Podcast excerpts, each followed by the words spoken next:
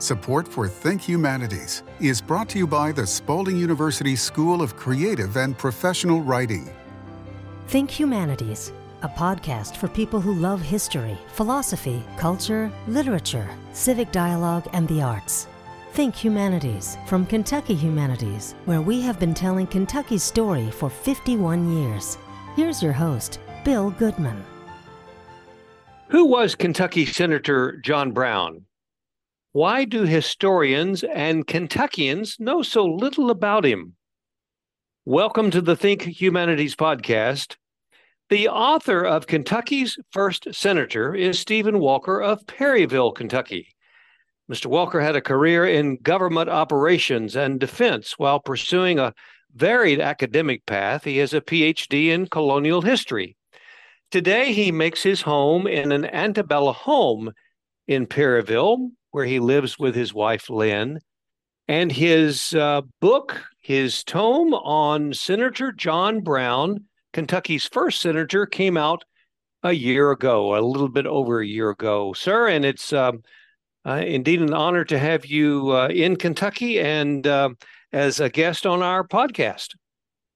Thank you, Bill. I'm delighted to be here. Thank you for the opportunity to talk about John Brown.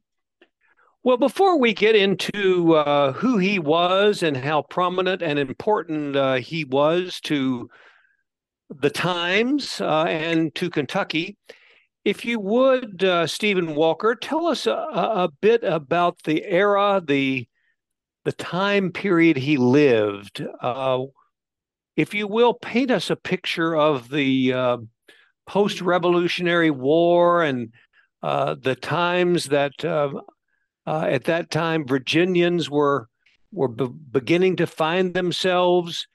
And just as a reminder to all of our listeners, there wasn't a Kentucky at that time. So let's begin there and let you just kind of tell us about uh, the early life of this of this young person who grows up to be Kentucky's first senator. Yes, well, John grew up in the um, the Great Valley of Virginia, which was then, of course, the West and and that was the the, the frontier.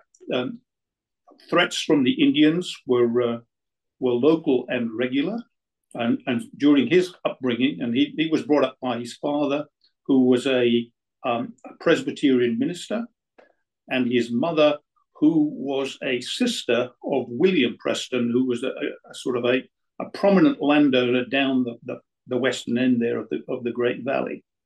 Um, we're actually looking at the pre-revolutionary period just very slightly. And so the, the war broke out literally as John was finishing his schooling and, and going uh, after preparation um, w- with the local school, which his father ran. And in fact, the local school went on through a number of stages to finally become Washington and Lee University in, Le- in, in Lexington, Virginia. John himself went initially to Princeton, and as he passed through Philadelphia on the way to Princeton, um, the uh, the Congress was convened for the signing of the Declaration of Independence. So that puts him absolutely into context in the time. Um, he was uh, driven out of Princeton by the British when the army came through, and John Witherspoon, who was the principal and also one of the signatories of the Declaration of Independence had to close the school. John, it seems, uh, after I think uh, acting in some auxiliary capacity with the American forces, then went back into the Great Valley, which was not much under threat from the British for the next two years, but it was under threat from the Indians. At that time, John therefore decided to continue his education and he went on down to William and Mary in Williamsburg, where he studied first under Edmund Randolph and then later under George Wythe, until once again the British came through uh, at the Yorktown period, and he was once again dri- driven out of school back up into the uh, into the hills. Um, Steven, if you will, uh, give us a uh, some uh, date or two and when you describe the the Great Valley geographically, uh, what what land mass are we talking about uh, when we are talking about the Great Valley. From from what point in Virginia and how far west do we go? Well, um, you're talking from sort of Winchester, Virginia, which is I, I would guess maybe 80 to 80 to 100 miles west or west northwest of, of, of, Washington City, as it is, and then the valley runs all the way down to Knoxville, Tennessee. Basically, it's just a broad, broad valley, and settlers moved progressively further down and down the valley until they reached the stage where they could come o- over through the Cumberland Gap and, and into Kentucky, as, as it then was. Um, the, the, other point, I guess, to make, and I'll just step back and say, um, after John had to leave Williamsburg, he then went and studied law with Thomas Jefferson, who was also uh, literally just over the uh, the dividing range from the Great Valley where John had uh, had grown up. So what, what you're left with then was the Great Valley was a, was a settler route for Virginian settlers, and they came over through the uh, the Cumberland Gap. I think a large number of settlers also came out of North Carolina, which is which is quite close. Uh, but it's difficult to understand precisely the nature of Kentucky at the time. People think of incremental creep of settlement, but Kentucky is not really that sort of place at that at that time there was no steady growth of Virginia. If, if you like to think the, um, well, I, I, like to think that the, the bluegrass is a kind of an island um, out in the middle of the wilderness. So the settlers had to make a real decision to leap forward into a rather unsupported place to, to make the change. So at the time, uh, and again, it, it was a, the question of land ownership. If we, if, well, first of all, the the Indians were treating Kentucky as it was as, as a kind of hunting ground and a battleground. That there had been no real Indian settlement in the area for about 200 years when the whites first started to move in there. I think because of disease and also because the tribes had been fighting each other. So it, it looked like an area that was vacant, but in fact, it was used seasonally for hunting by the Indians and for fighting. Um, but this looked like an opportunity for white settlers, and, and they took it.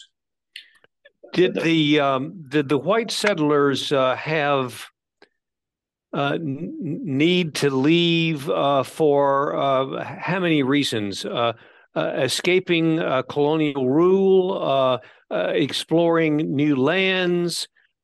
they were, um, in some cases, paid by the the Duke, by the uh, royalty in Virginia to make these trips. And the other question, uh, part two, is: Did the North Carolinians also use that route through the Gap to get into the part of um, Kentucky that we now know as the Cumberland Gap of the Western expansion? yes, indeed. In fact, um, Daniel Boone himself was coming out of North Carolina Henderson, with his Transylvania Land Company, was also a North Carolinian. So that there was there was a claim there, if you like, on behalf of the North Carolinians that they had some opportunity to uh, to come into the area. Uh, keep, keep in mind that the royal decree had said no settlers were supposed to go beyond the uh, the dividing range after 1763, uh, but that was largely ignored. Some settlers moved in, but not many. But a, a number of um, uh, surveyors and what were known as the long hunters came in. So the land was known. Uh, Virginia thought it had the claim to the whole land simply by drawing all the boundaries west. And the Pennsylvanians thought they had a claim, um, certainly in the northern area. And, and Pennsylvanians tended to come in down the Ohio River. So you had settlers like uh, James Harrod, who came down the river and settled Harrodsburg, and that was a year before Boone came in and settled Boonesborough. So there were two two lines of approach from the east eastern settlers, and and John Brown himself was uh, involved with the the Preston family. William Preston was his uncle, Um, but you had uh, surveyors, particularly such as John Floyd, who you would be familiar with, uh, and he worked for William Preston.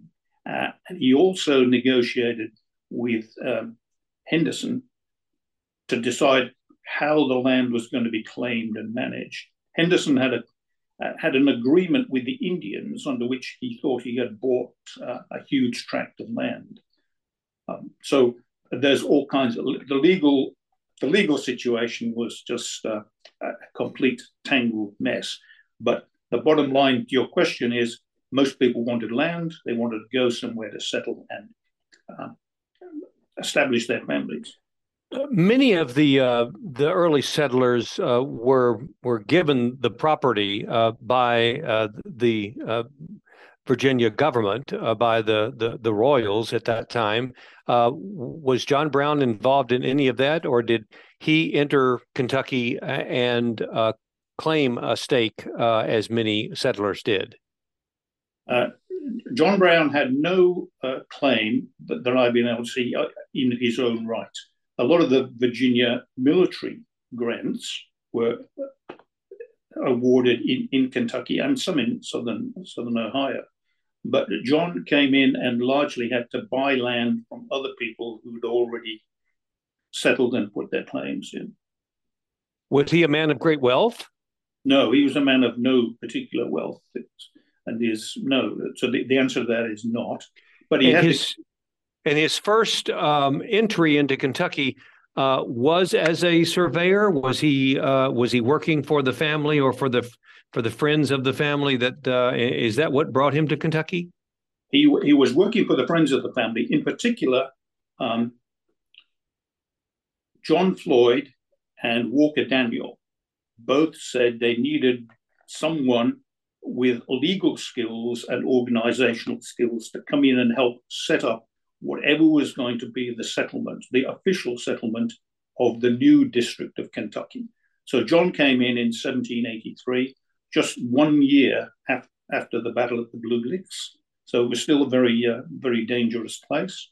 And almost immediately, uh, because Kentucky had been declared a district, um, the people or the, the, settlers there in, and, and I'll say, the, the, the, people who were sort of in power locally um, identified him as being someone that they thought could represent their interests back in Virginia. So he was immediately appointed as senator for Kentucky in the Virginia Senate. So that is why he is the first senator, unam- unambiguously. And they send him back to argue on behalf of the Kentuckians. And I'm curious, uh, y- your use of the the word district. Um, uh, and uh, you, as um, a historian and, and a researcher, um, are familiar with the term, and I am not.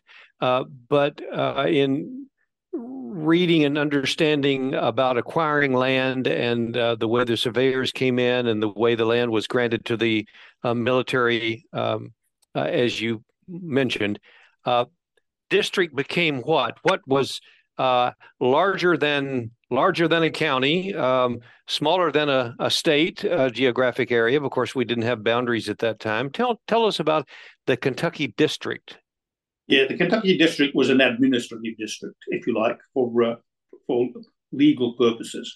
Uh, initially, at, the time it was declared, there were just three counties in Kentucky, and then the, the counties kept splitting. As you can see, we've now got uh, whatever it is, 120 plus counties. But at the time, there were just three. But because they declared it as an administrative district, which gave them a, well, an attorney representation and, and, and those sorts of things, um, that, that entitled them to a seat in the Senate in, in Virginia. So that was the, the, the key point there. So they had a voice in the Senate. So he would travel back and forth, um, back in Virginia.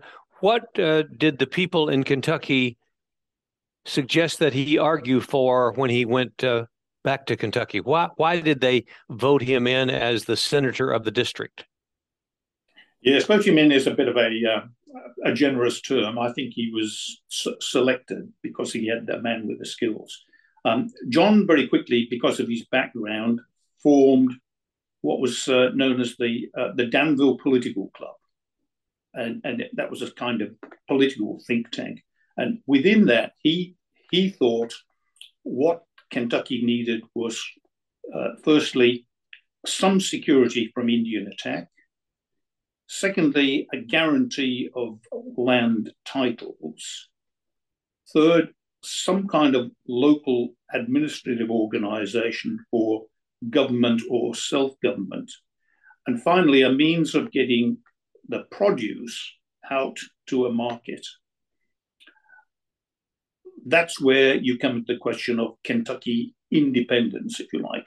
And so uh, I, I see John Brown as the father of Kentucky independence. He spent the next eight years trying to work this through the, the Virginia government, then the Constitutional Congress, and, and finally statehood. So I, I, noticed you you had uh, a discussion about the the process finally, or the the frustrations of, of reaching statehood. Uh, he was responsible for all of that before, during, and after. I mean, eight years. He was pretty well the sole voice um, arguing for Kentucky independence in the East. So he was doing that in Danville, Kentucky. He started in Danville, Kentucky, where he, this is where he drew all the ideas together with mm-hmm. the lead, the leading men in the district. Who uh, were his colleagues um, at the um, those first constitutional conventions um, by name? Uh, well, uh, Shelby's, the McDowells, um, all Humphrey. of the prominent names that you would you would recognize that were attending the the the constitutional conventions that were working toward uh, government and rule uh, and independence for the state of Kentucky.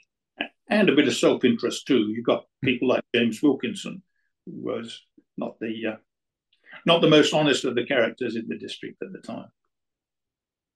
Uh, so Tell us a little bit more about the progress that he made in uh, eight years. Uh, maybe doesn't seem like a long time, uh, but but to some uh, who are anxious for independence, I'm sure. Uh, and as you uh, referenced another podcast, and I think humanities discussion that we had about the the failed effort that Kentucky missed by just um, a a slight margin of a few days, if not a day, uh, which uh, allowed Delaware to become uh, the ninth state uh, recognized instead of Kentucky.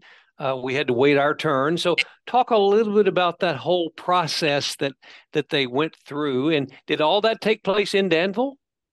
No, no. The ideas were locally developed in Danville, and it was John's job really then to go to Richmond and argue the case, and then progressively on from there. And there was a lot of misunderstanding, usually caused by a lack of swift responses. So uh, keep in mind, it's 600 miles or something from Danville to Richmond, which he had to do. Uh, again, well, in those days, the fastest way he would have done it was on horseback, but he was never going to do it very quickly. And it's the same for any other message.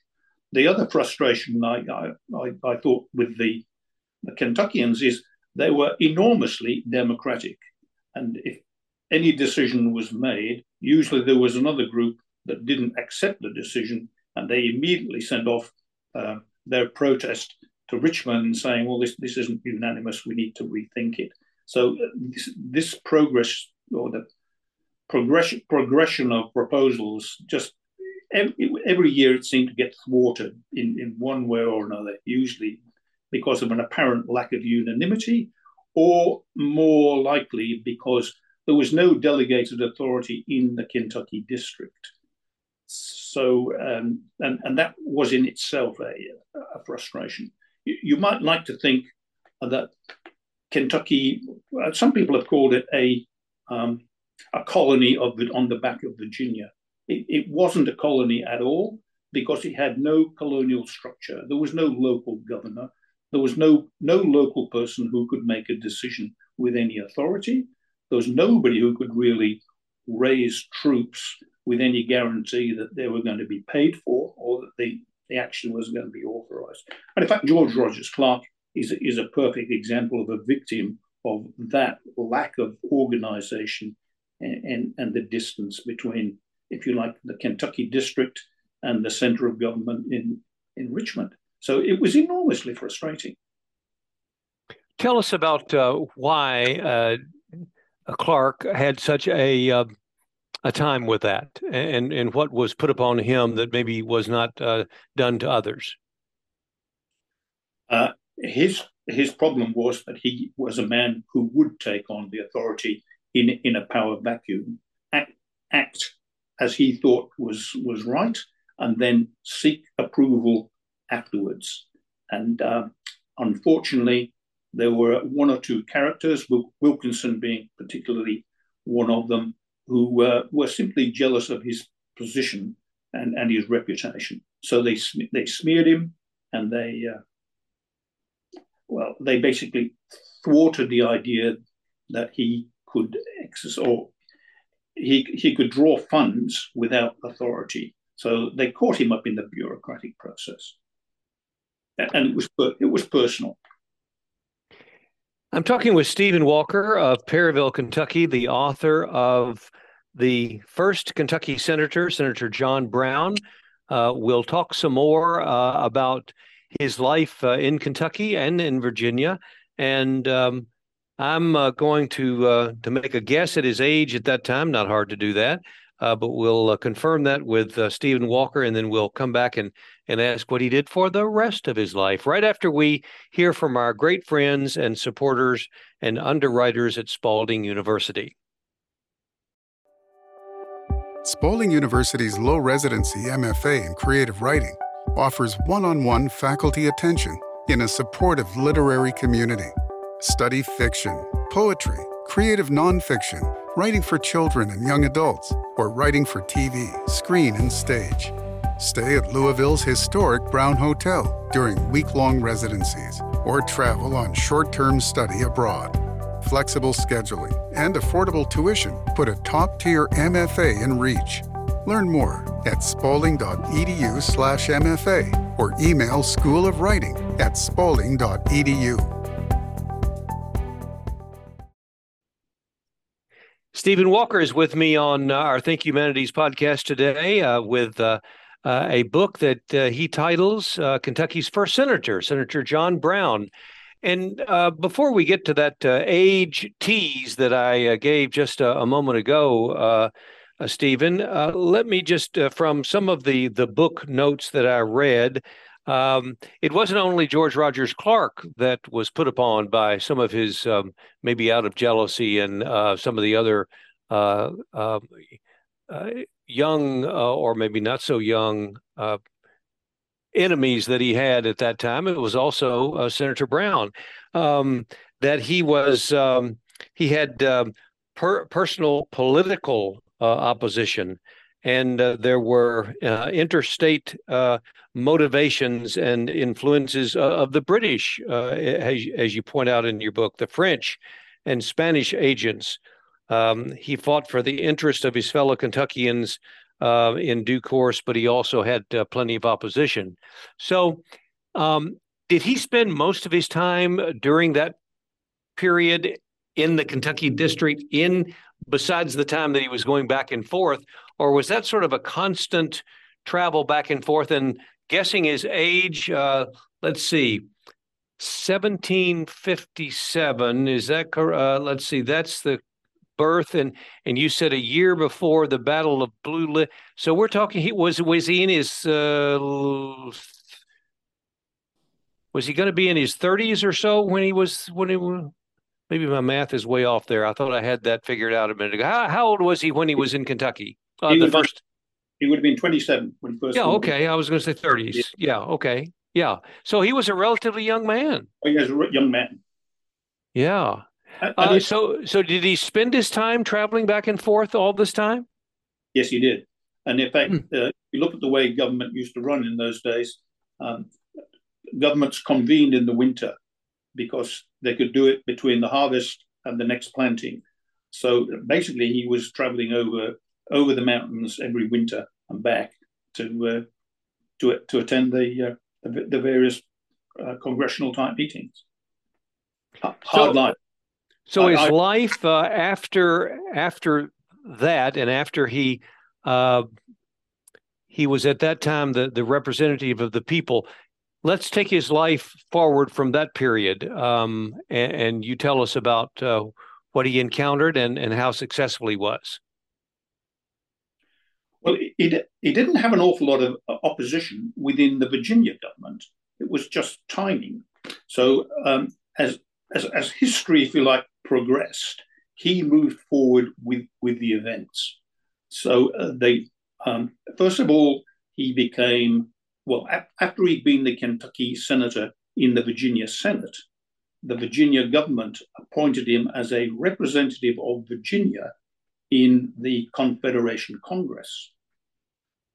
The Confederation Congress then grew into the Constitutional Congress, and he continued as a, a, representative of Virginia in the new Constitutional Congress, but with the additional responsibility of being the delegate for the District of Kentucky. And then eventually, when he achieved the Kentucky statehood, he became arguably, I, I would argue, the first senator for Kentucky because he was the first choice out of, out of the two of them. Uh, and that meant, whilst he started traveling to uh, Richmond to represent the Kentuckians there, when the government then moved on to New York, he also had to move to New York, uh, at which point he uh, shared lodgings with James Madison, who he'd known from the, uh, the, the, Virginia government. Uh, and then, uh, whilst he was there, um, in in the, the, Constitutional Senate, he became a day well a, a weekly contact of um, George Washington because John's responsibility on behalf of the uh, the Congress was to take up the bills that Congress had passed each week and step George, uh, George Washington through the thinking and the rationale that had led to Congress making the decisions about the proposed legislation for George Washington's signature. So he was right there in the uh, in, in the middle of things. He, I, I, in my book, I described him as being a half rung down from the top level of American power. And as President pro tem uh, in the Senate, he was, as they often say, very trite to, to use the phrase, but he was a heartbeat away from the presidency. Yes, absolutely. And uh, the, particularly, I, I thought uh, there were two occasions he became president pro tem. On each occasion, he stood in for uh, Vice President Aaron Burr. Uh, and on the first occasion, that was when the Senate considered the ratification of the Louisiana Purchase.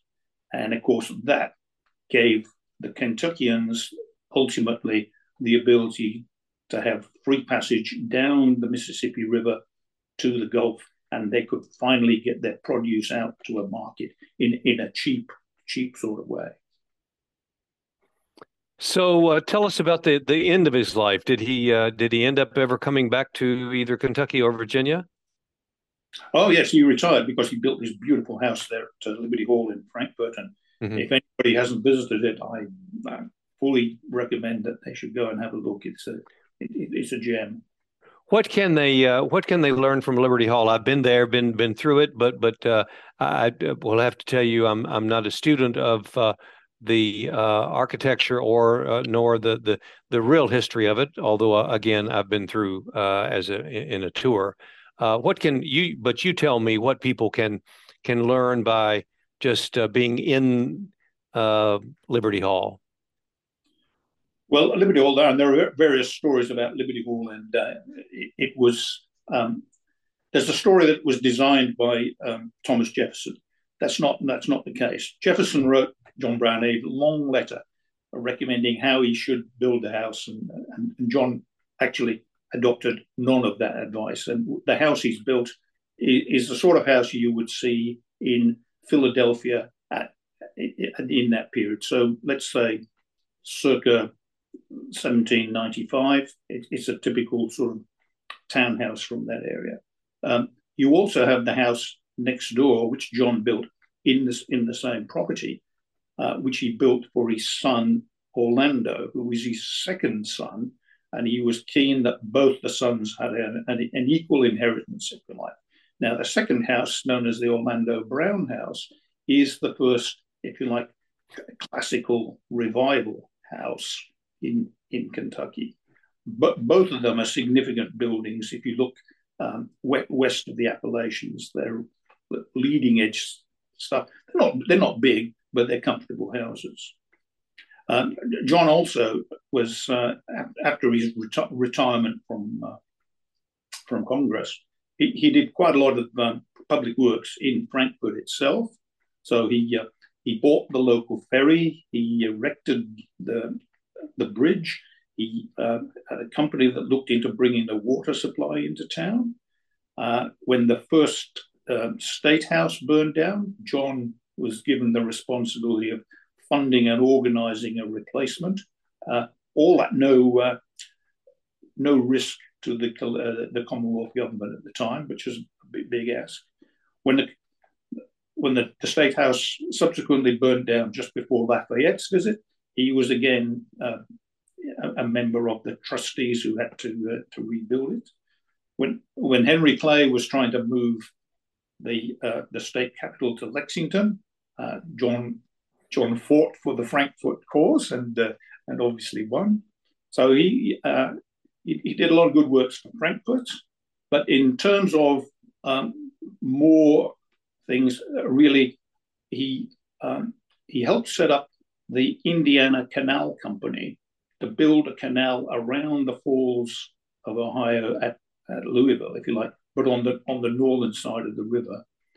And he did that in conjunction, well, with a consortium which included Aaron Burr, which is how um, John's name was drawn into the Burr conspiracy, if you like. So, uh, and then the, I guess the other thing he did in, well, a couple of other things he did in retirement, um, he, he was instrumental in setting up the Bank of Kentucky, which was an, in, an interesting backflip, if you like, because um, the, the early Jeffersonian Republicans had been opposed to the Hamilton setting up of the, uh, the federal bank, if you like. But by the time of uh, James Monroe, um, that attitude had been almost completely reversed. So the Jeffersonian Republicans realized there was a need for a uh, for banks that could uh, withstand various uh, runs, if you like, and have some well, so you could bring some confidence in, into the people that they could uh, exchange the money and still keep their value. And, and I guess the final thing he did, he was um, he was a member of the Synod of Kentucky for the Presbyterian Church. So he uh, he did a lot of a lot of good good works after after retirement in, in the local Kentucky sense. It's been said that he um, has been underappreciated by Kentuckians, uh, maybe even by some historians. Why do you th- think that is? Uh, yes, and I absolutely agree with that because I that, I found that when I was taking up the uh, the story, I thought, how, how can people or somebody not have taken up what a, you know what is a wonderful story for men's life? Um, firstly, you have to look at the feud between John Brown and the Marshalls. So Humphrey Marshall, in particular, um, was uh, actively um, hostile against him, and the Marshall family used whatever leverage they could to basically to smear John's name. And it was, I, I think, simply a matter of uh, professional and political jealousy. John was in the way uh, for the ambitions of the Marshall clan. Um, then you've got to look at uh, you know who writes the history dictates the history. So the history of the period is pretty well written by Humphrey Marshall in his what appear to be two volumes, hmm. uh, because they're named that, but in actual fact they're not two volumes at all. They are two fairly separate books. The first first account is is actually uh, quite a good account and re- and reasonable and fair. But by the time uh, Marshall came to write his volume two, um, many of his political opponents were dead. And so that gave Humphrey a good opportunity to just uh, basically li- libel those who'd gone before, particularly a man called Harry Innes. Um, and John was about the only one left uh, left alive at the time, but he bore the brunt of a lot of that. So mm. um, the, basically, the Marshall clan did a did a job on John. Now mm. you could argue John could have written his own version, but he, he's not that. He wasn't that sort of man. Um, so he, I think he always thought his reputation would speak for itself. Well, I guess the realists know that's not the case. So uh, that's that's part of the problem. I think the other the, the other difficulty of uh, why people have not written about John Brown is um, there is no easy way to find all the information in one place. Um, I, have gone through all of his letters that I could get my hands on, which are considerable, but also the best, some of the best information is, is found in correspondence, let's say, between uh, Madison and Washington, or Madison and Jefferson, uh, where they talk about John Brown as a third party and discuss what he's doing. Um, and, and, that's a it's a difficult thing for a researcher to pull through. So I, I think largely it's simply uh, the the difficulty of bringing all the information together.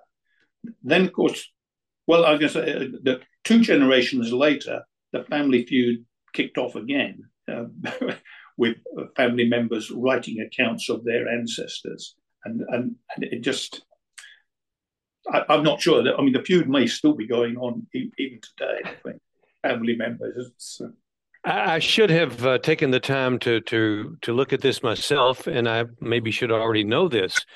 Uh, but is uh, is Senator John Brown a distant relative of the uh, of the Browns that we know of today?